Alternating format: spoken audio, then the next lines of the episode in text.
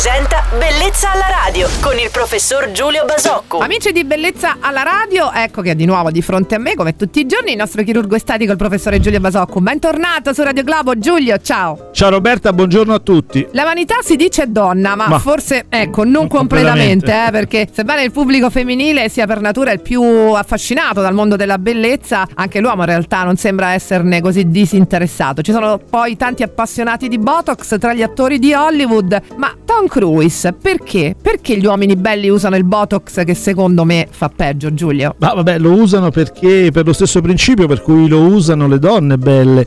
Diciamo che chi ha un valore, un patrimonio, come diciamo spesso, che è la bellezza, che è una dote fisica, tende giustamente, questa è una logica banale, tende a valorizzarlo, a mantenerlo. Ora bisogna capire se questo modo di valorizzarlo e mantenerlo sia corretto, cioè se riempirsi di botulino, riempirsi di acido ialuronico o tirarsi il viso una volta ogni 3 anni sia un modo di mantenere questa bellezza o non, invece di mortificarla. La verità è, ma staranno facendo la cosa giusta per valorizzare questo straordinario dono che hanno avuto? Meglio un piccolo lifting o meglio punturine di Botox su un uomo, Giulio? Ma direi assolutamente un piccolo lifting. Diciamo oggi questi lifting sono procedure molto meno aggressive, più leggere di una volta, che consentono un risultato straordinariamente naturale e che rispettano molto spesso le proporzioni del viso. Oggi un saluto lo facciamo anche a tutti gli uomini che seguono le pillole di bellezza del nostro chirurgo estetico Giulio Basocco, numerosissimi tra l'altro. Tantissimi. Caro Giulio, grazie e buona giornata, domani su Radio Globo. Ciao Roberta e buona giornata a tutti.